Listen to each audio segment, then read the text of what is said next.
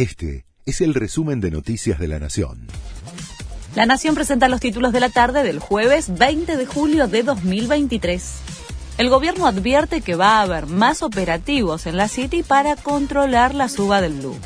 El ministro de Seguridad, Aníbal Fernández, remarcó que va a sacar a los agentes a las calles cada vez que el ministro de Economía le plantee el tema. La cotización paralela alcanzó los 525 pesos, un nuevo récord nominal, mientras que el dólar oficial subió levemente y cotiza a 280 pesos para la venta.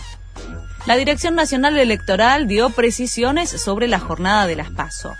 Su titular, Marco Schiavi, dijo que junto con el Correo Argentino trabajan en un despliegue logístico para que el 13 de agosto a las 21 horas haya una tendencia clara sobre el resultado. Agregó que el desafío es que al ser una elección presidencial habrá muchas categorías y listas. Ya abrió para todo el mundo la centésimo trigésima quinta exposición rural. La muestra cuenta con la participación de más de 2.000 animales y 400 empresas expositoras. Hoy es el tradicional corte de cintas inaugural y se podrá visitar hasta el 30 de julio.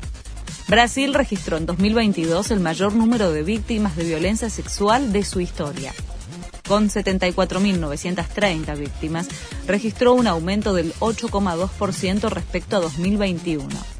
Tres de cuatro afectados son menores. Fueron vulnerados en contextos intrafamiliares o dentro de su círculo de vecinos. Andrés Iniesta podría volver a jugar con Leo Messi.